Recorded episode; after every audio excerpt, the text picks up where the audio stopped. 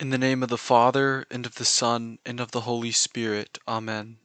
Today is the feast of Blessed Charles of Austria. This saint teaches us the importance of holy marriages and virtuous fathers and husbands.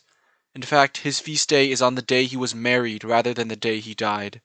On the morning after his wedding, he said to Zita, his wife, Now we need to help each other get into heaven. He became Emperor of Austria in the midst of World War I. Through his strong devotion to the Sacred Heart of Jesus, he promoted peace and justice as emperor. As a good father, he ensured that his children were educated in the truths of the faith and taught them prayer.